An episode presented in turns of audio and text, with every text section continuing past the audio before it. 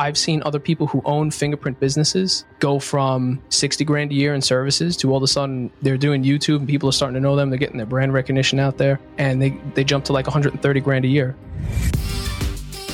Are you looking for a unique niche to start a business? Then you should think about the fingerprinting industry. These services are used by companies across the public and private sectors, but it's not a type of business many people think to start. And that means lots of opportunity to stand out as an entrepreneur. I'm Alex Freeman, and today on the UpFlip podcast, I'm talking to Daniel Jurkowisch, founder and CEO of Fingerprinting Classes. Their mission is to decentralize the fingerprinting industry and helping others to learn, grow, and operate fingerprinting businesses all over the world. With a background in marketing and eight years' experience as a police officer, Dan is uniquely qualified to run a fingerprinting business. And today, he's sharing that knowledge with our listeners. We'll learn how he built his business and customer base, what systems he uses to manage leads and workflow, and why the fingerprinting niche is a great choice for aspiring entrepreneurs. I know I'm excited to hear Dan's insights, and I hope you are too. Let's go meet him. Dan, welcome to the show. Alex, thank you so much. That was quite the intro. I appreciate it.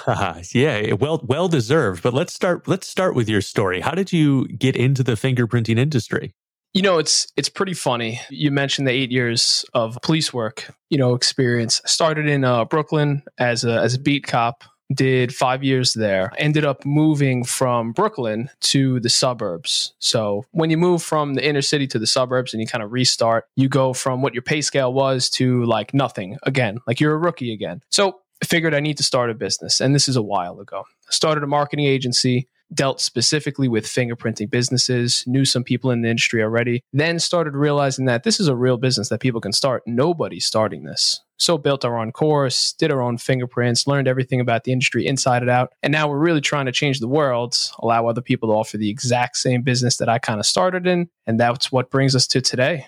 What systems or SOPs do you have in place to ensure exceptional customer service? So Amazon, they have set the bar so high.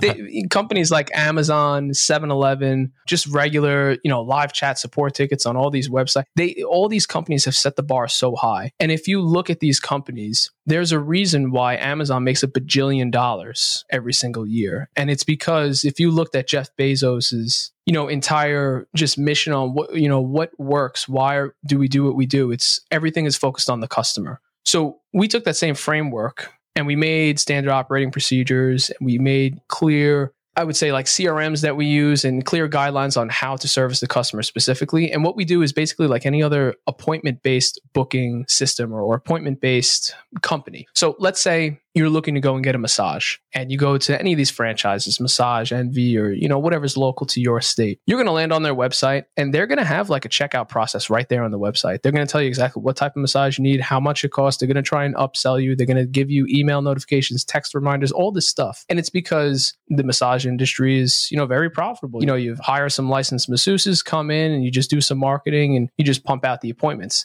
We're not going to fix what's not broken. So we just took what was working in other appointment based businesses and we applied it to fingerprinting. Nobody's ever done it before, which is crazy, but it's what we did. So very easy. It's a website that has an appointment scheduler pasted right onto the website, custom one that we developed. We have all of our clients use it. You set up a simple Google My Business. Google My Business gets you local search traffic, do a little bit of local search engine optimization onto it, push it with some paid advertising, which is actually pretty cheap for fingerprinting services as an industry, and you route all that traffic to the website and the standard operating procedure is basically if they book an appointment, great. Follow up with them, make sure that they know they're getting the service that they need. If they don't book an appointment, follow up with them and have them book an appointment. Very simple. Generate appointments, do the appointments, rinse and repeat. You have a six figure business. Wow, that sounds so easy when you put it that way. For yourself, when you got started, what was the biggest challenge that you faced in getting this this business off the ground? It, you know, it's uh, it was definitely the the knowledge. A lot of it, I mean, I, will employ anybody who's listening after this to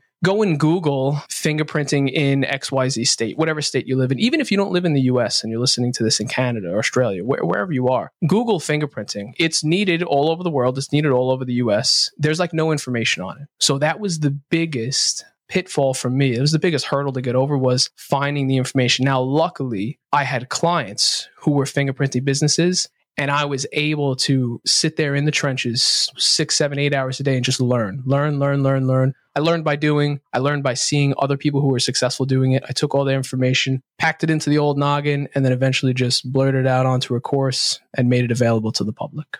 I believe you mentioned, and correct me if I'm wrong, that there there isn't a licensing procedure for performing fingerprinting services. No, it's it's it's pretty crazy, man. I tell you.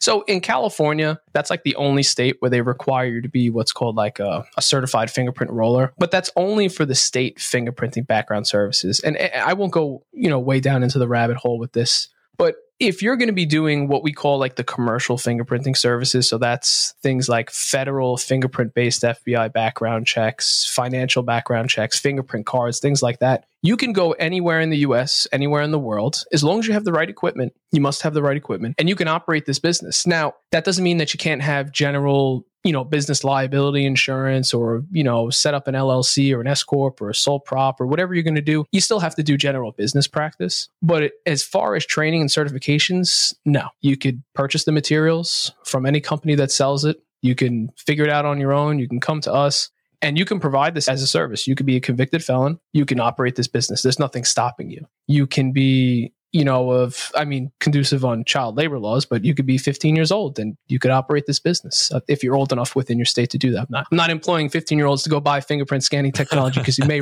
you may, you may turn some heads. Uh, maybe you talk to your parents first. You know, it's sometimes it's a little bit of investment starting up, but you could do it if you wanted to. There's nothing stopping people, which is the craziest thing in the world, which is why when we saw this, opportunity, we're like, all right, this is this is out of control. People need to know about this. And as you you mentioned that you got to have the right equipment. So what are those what are those pieces of equipment and where does somebody go to acquire them? Yeah, so that equipment, it's called uh, live scan technology. So live scan technology, and this is a common misconception in the industry. When you, when you start Googling, you know, live scan vendors and, you know, fingerprint scanners and things like that, you're going to get all sorts of crazy stuff. The only thing that you need is two things you need a fingerprint scanner that captures fingerprints. So if anybody here has ever been arrested, hopefully for nothing crazy, you'll know that when you do, you get fingerprinted. Or if you've ever had to be fingerprinted for a job or employment before, if you're a nurse, if you're a real estate agent, insurance agent, you've had to be fingerprinted before. So you some people will be familiar with this process. Those scanners are available to the public. So that's step number 1. You need a scanner. Step number 2 is you need software with that scanner. You can purchase a scanner on Amazon. You could type in Suprema, RealScan, G10 fingerprint scanner, all this crazy stuff. You can buy them, but if you don't have software attached to them, it's basically a paperweight. So step number 2 is you need the software. So the software is built by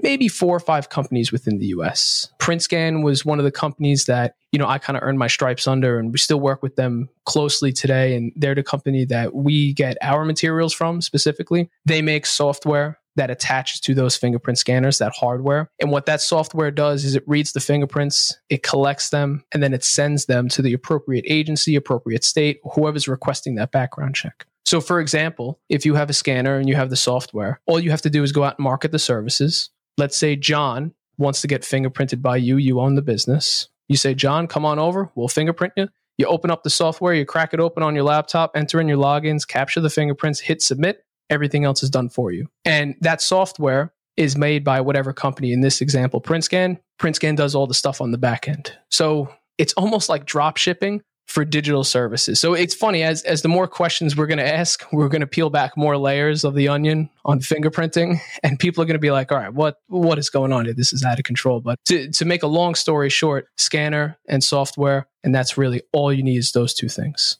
Wow. So I mean, it's it seems like a pretty pretty low lift to get started. Uh, in there what i mean uh, from a monetary perspective what is the kind of initial investment that someone's looking at yeah so it's different across the board companies they'll charge different amounts depending on what type of system it is. So if it's a system that just does state fingerprinting services, could be anywhere between six to eight thousand dollars. If it's a system that does state fingerprinting services and the commercial services like those federal fingerprint based background checks, you know, financial background checks, fingerprint cards, things like that. They could be a little bit pricier. They could go anywhere between the 9 and the 10 range. Uh, all you have to do after that is attach it to maybe an e learning course, coaching, consulting, marketing services, which is what our company really focuses on. And you're looking at anywhere of a startup cost between you know 6000 to if you want somebody to do the entire thing for you you just show up with a turnkey business anywhere in the market of like 24000 which is pretty crazy when you think about it because it's actually less than starting most franchises and they take revenue share they do all this crazy stuff and you know so anywhere between 6 to 24 will get you into the business just depends how much work you want to do and this is definitely a niche that's not widely known. I mean, I definitely think that it's certainly not something that comes front of mind to most people until someone's telling you you need to go get fingerprinted for a background check of some kind. So, could you briefly describe what what you're doing at fingerprinting classes? Yeah, it's a very good question. It's probably the biggest question that we get by far for anybody who wants to start this. So, fingerprinting classes, the business in and of itself, it's a team of people that are dedicated to teaching people how to start a local fingerprinting business. So it's a real business. We give you, you know, physical materials, we give you the software to operate the actual scanners. We tell you exactly what services that you can provide in your state. We give you all the marketing expertise, a website. Like we build the business pretty much from the ground up. Like the only thing that these people have to do is show up with a body temperature of like 98%. Like we're going to do most of the work with you and if we get people who are excited to start like a real business, looking to start something that's in a niche that's like totally underserved right now, it's not something that is, you know, let's say Amazon FBA or something that's maybe some people think is played out. It's, it's like a fresh new sector, a fresh new industry. So our company mission at Fingerprinting Classes is teaching as many people as possible on how to start a niche business like that so that they can get to that financial freedom, recurring revenue, quit a job, or just add it on as another business to their portfolio that they're already doing. And is your is your primary value proposition to your customers that it's fairly turnkey for them once they come to you? Yeah, you know, a, lot of people ask, they say, uh, "Is this a franchise?" And it's actually not a franchise. We just license the model of what we've seen that works with our other clients. So by us starting as a marketing agency for fingerprinting companies specifically, we have that unique value proposition where we know exactly what works and what doesn't work. So in our program, like we're going to give you all the materials and all the training and certifications and stuff like that, but we basically give you the exact roadmap. We do the physical work for you, like the tech heavy work, setting up the websites, the marketing, and you just got to show up. And you know, really, we don't do everything when it comes to setting up the business. It's really the person on the other end. So we try not to take credit for their success because at the end of the day, if somebody's willing to jump into this feet first, you know they're the person that's taking on the the opportunity. So we're really just there to help them out and then cheer them on. And it's like the best company in the world. We, we you know we wake up people are getting results. It's just uh it's pretty cool to see man. And you you mentioned that mission of you know bringing bringing that finger, fingerprinting to the masses. And so why why do you want to decentralize the fingerprinting industry? And and how has that mission shaped the services you're offering you know, it's funny you ask when we started as a marketing agency doing this, we realized that there's really only like three companies, three big companies that are doing this. Their model was very like um, it was very not customer orient, uh, you know, customer service oriented. They were just taking fingerprinting systems, slapping them into any old, you know, basements of gun shops or like you know inside of a Target, and really there was no customer service. So the biggest complaint within the industry was people were looking to get fingerprinted, especially after the pandemic. People were looking to get fingerprinted, and they could not find a place. They found a place that had terrible customer service. They're calling companies and they're just not answering. So that's what brought us to the place of, you know what, this is what we need. This is this is what the market is telling us was what we need right now. The market is telling us that there is an overabundance of demand for fingerprinting services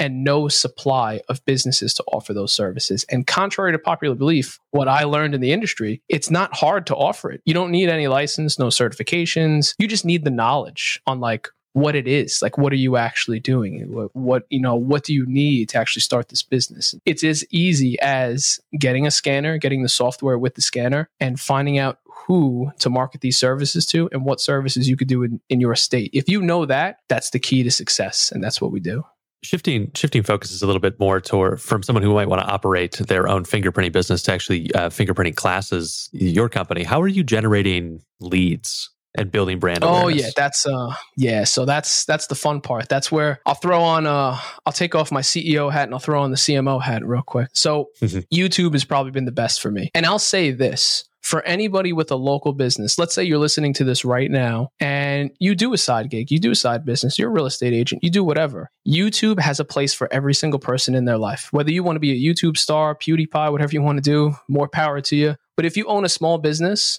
a big business, if you do coaching, consulting, dropship, whatever it is, YouTube has been the key to my success. I've seen other people who own fingerprint businesses go from 60 grand a year in services to all of a sudden they're doing YouTube and people are starting to know them. They're getting their brand recognition out there and they, they jump to like 130 grand a year. They, they have a, uh, they have a partner. Their partner has one of their systems. They're getting affiliate revenue off of them. It gets crazy. Video marketing is the key to everything in my eyes, especially in today's day and age. Everything else is good, but video marketing really works the best in my experience. YouTube, that's where everybody's going going. I mean, if you look at the stats on how many hours, hours a day people are spending on YouTube, it's astonishing. It's the number two search engine in the world. So it only makes sense that all of the leads, all of the brand recognition, all the focus completely on YouTube. For someone who maybe hears that and says, "Okay, well, I got to step into YouTube." What what tips do you have for them as as kind of those first steps that they should take? So, if you're going to be starting a YouTube channel, and it's funny that you asked that because we have actually a very small audience, but we have a very engaged audience. So the quality of the content is more important to us than like, you know, having a million subscribers. Because if we had a million subscribers, and this is going to be for the people who are looking to start something like that too, you don't want to focus on the subscribers right away because it is difficult in the beginning. You want to focus on quality content. Think of who your audience is going to be and make content for that audience. And the best way to find that out is what do you enjoy doing and just make content based off of that because that's going to do one of two things. First of all, everybody here, including myself, thinks they're a special snowflake. Sorry to break it to you. If you're hearing it for the first time on this podcast, you're probably not. There's like a hundred thousand other yous. But here's the thing those hundred thousand other yous, they don't have somebody to watch on YouTube. You can become that you. You can become the center of that you. Now, whether or not you have the personality profile to be a performer or something like that on YouTube. You don't have to be. You don't have to start in front of a camera. You could do PDF slide presentations with a microphone like how we're doing now. You could you can do just regular storyboards. You could just do video editing. You could do a whole bunch of different stuff. You could do whiteboard animation videos. Whatever you want to do, just make sure that it does one of two things.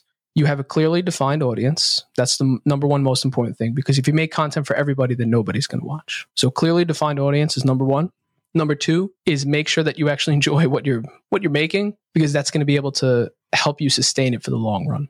So you're you're I mean obviously uh, you're clearly an expert in uh, marketing. You have a strong marketing background. You have your law enforcement background. What particular skills or experiences did you find to be the most beneficial for growing your business quickly? Oh, we're going to get into crazy stuff now. So there's a guy named Chris Voss he wrote a book called Never Split the Difference. He was uh, or is a former FBI hostage negotiator. I read his book when it first came out, uh, probably about three years ago now.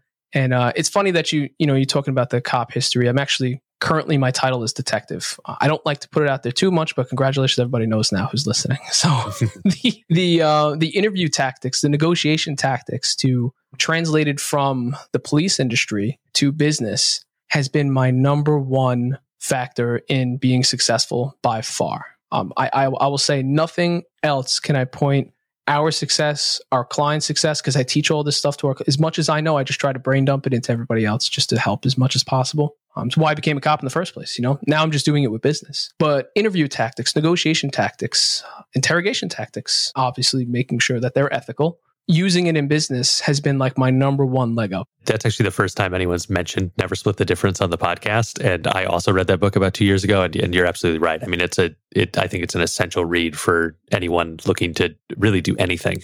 Absolutely. I have closed deals, became a better salesperson, helped my team become better salespeople, helped people become better people. It's just the amount of, I mean, I took his masterclass on that app, masterclass.com, I think it was, whatever. I've watched that probably about like 10 times over. It's, it's, it's been like my one, it's probably my favorite book right now. I couldn't recommend it enough. I've gifted it to like three people already. So, in the uh, actual operation of the business, what are some of the biggest lessons you've learned during this the the beginnings of the business?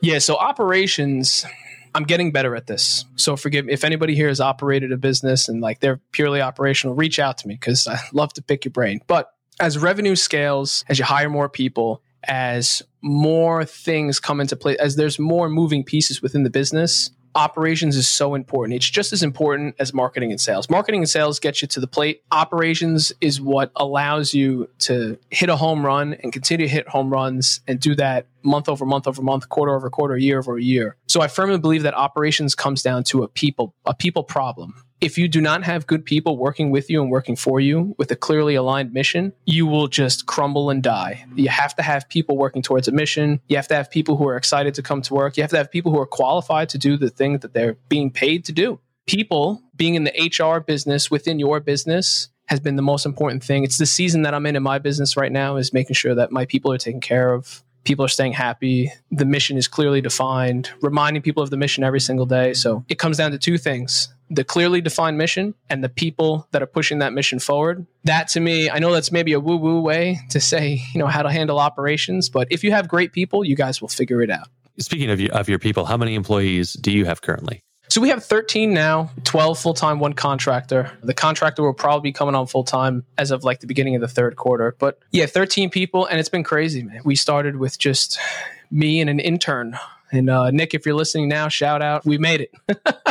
well, we're still making it every day, but yeah, 13 people now, including that one contractor, and still looking to hire, still looking to grow. I would say, what do you? How are you uh, attracting the right employees to your business? So in the beginning, it was a lot of assistance, recruiting agencies number one. You know I, my time is very limited. Obviously two little kids full-time career still trying to operate and you know lead the business at the same time. So recruiting companies shout out to all the recruiting companies we've used. You've gotten us amazing a players. Thank you so much. Uh, recruiting companies number one that's pay to play though. You got to pay them and they're going to get you good interviews and you got to make an informed decision from that. Everything else is being looking for somebody who's done it before and not so much done it before, but done, but done it twice, three times. We just hired a head of client success. She's done this before. She knows what to do. I don't need to lead that person as much as, let's say, somebody who's never done this before.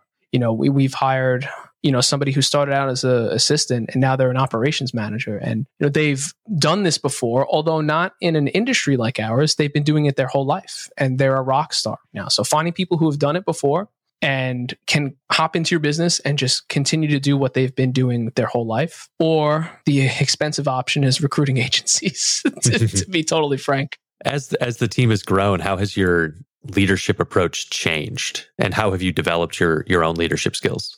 drastically drastically uh it's it, that's another season of my business right now trying to be a better leader so one of my goals personal goal is not so much to be a leader of a company that goes to seven to eight figures but you know eventually be a supervisor in the department that i'm in now. Uh, i feel like i have a huge leg up because i'm i'm leading 13 people now and i'm getting experience for that for eventually when i do become a supervisor as a you know a sergeant a lieutenant or whatever it is. But becoming a better leader really comes down to in my eyes you need to do the work that everybody else is doing and show everybody else that you're willing to do the work.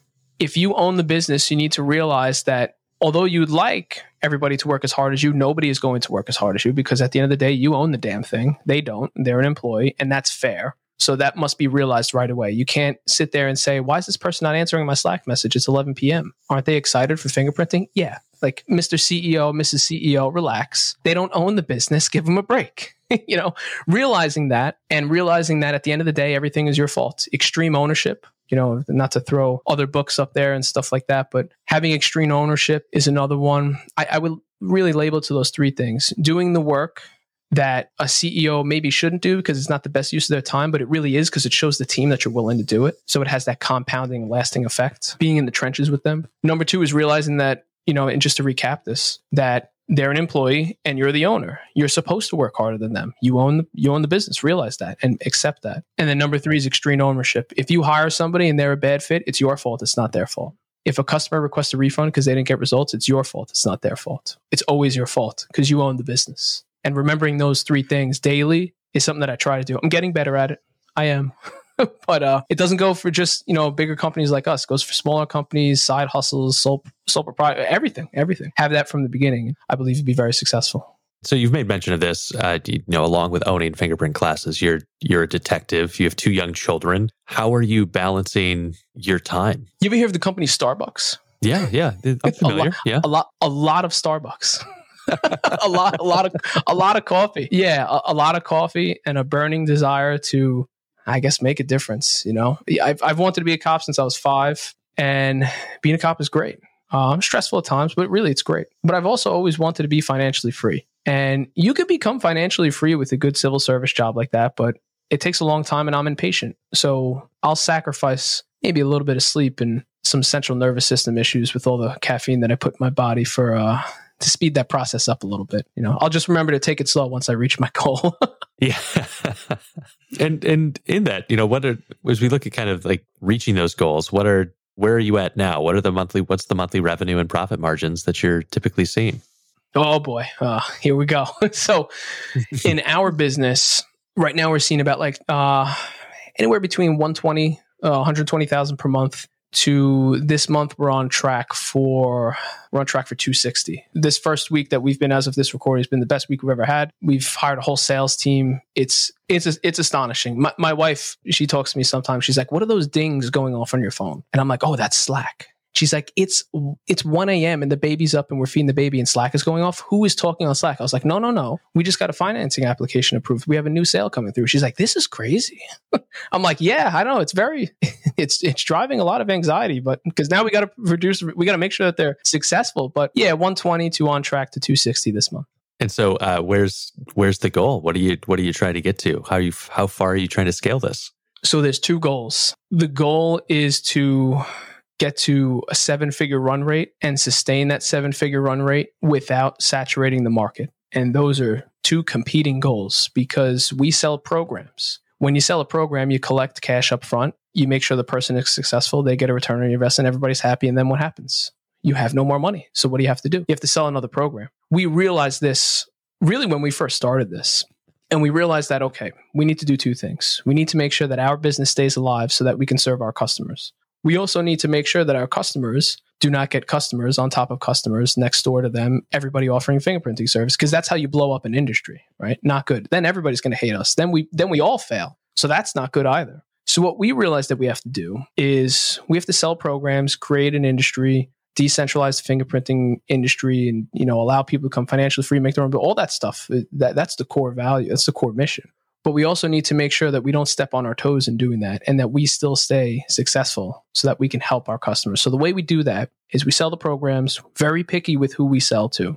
You, you, like you can hop on a call with us. We will literally tell you if you're not a good fit or if you're not in a good area. Like we, the sale doesn't matter to us. What matters to us is the long term success of the client because that means we're going to become successful. Because after your program is done and you're making money, we offer marketing services. We offer continue education, coaching, newer products. We want less customers for a longer time than more customers in a shorter time, if that makes sense. Yeah, that does that does make sense. So it's a, a sustained recurring revenue model in some ways. Correct. Yeah, and it, if I mean, and we've mapped this out before. We've you know we we've a lot of late nights uh, doing huddles on Slack and Zoom calls and trying to figure this out. But we've come up with like a line graph, you know, kind of like a little bit of a, a bell curve to say, like, listen, our business is on the uptrend. We're going to level out and then we're going to come down a little bit and then we'll probably sustain. And once we start sustaining, that means we have enough clients within the US they're getting marketing services from us, continue education coaching. What do we do then? How do we continue, you know, moving forward? Well, what we do then is we just start doing the same model that we did for fingerprinting in another industry.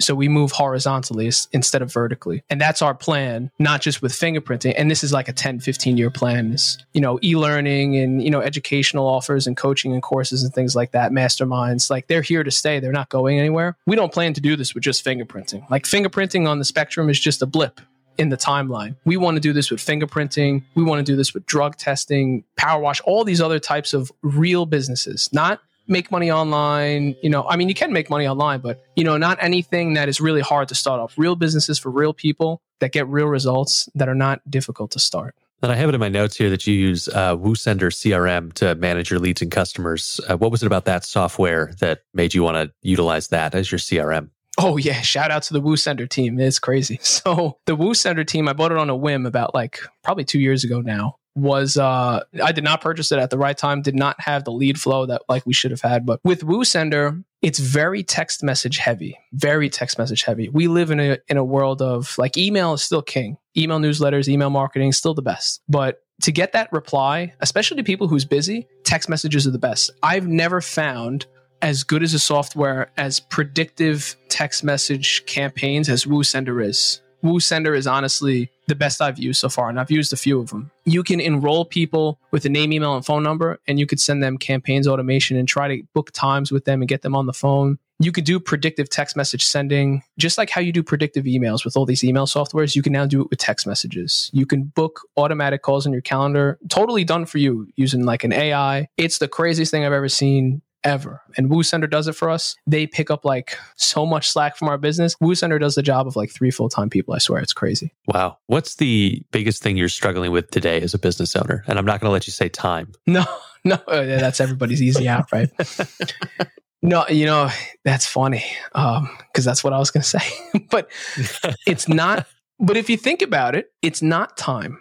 It's what you do every day. So I always think about like, what task am I doing? And is that task moving the needle forward for our mission? If my task is picking up the piece of paper on my floor because it annoys me, because I just want to tidy up my office. Well, that's great, but like, did I do anything to, for, does that further the mission? No. So it wouldn't be time. It'd actually be laser focus. And I'm not saying that I let my office get messy or I don't feed my kids, you know, like you still have an obligation as a, as a human, as a, as a, as a parent. But if there's something that you're doing that you can pay somebody else to do and have laser focus on your mission, just do it. Mm. It sounds crazy, but being a business owner, the more money you make, the more money you have to spend to buy back your time. So time, yes, but not time. It's time because you need laser focus on the mission in order to keep moving forward. So I would say focus. That's a great answer. And so then I'm going to ask you for some more advice. What's the number one piece of advice that you'd give to someone who wants to start a fingerprinting business? Do your research. And I'm not going to do the shameless plug of say to go to fingerprintingclasses.com and sign up for a call. No, not going to do that because I know I know what we do and I I know that if people do their research and they really do it for themselves and really see how you want to start this, that if you end up coming to our company to do it, that's great. But if you end up just purchasing a scanner and a system and you have marketing chops and you know how to build a website, then do that because honestly, our program probably wouldn't help you. It, it would be money not well spent. But make sure you do your research first. Go to Google, type in how to start a fingerprinting business. Go to YouTube. Oh, I'm not the only person on YouTube that's doing this. There's other people. So it, it would be unethical if I said, go and type this in and we're the only ones that show up. It's kind of, you know, it's kind of beating around the bush with it. But but do your research because you'd be you'd be surprised with what you do find. Although there's not a lot of information on this industry, there will be somebody who may be 15 miles down the road from you who does a fingerprinting business, call them, do your research, really check out the business, make sure that it's right for you, make sure that it's something you really want to do. Now, I could tell you that this business gives you great margins.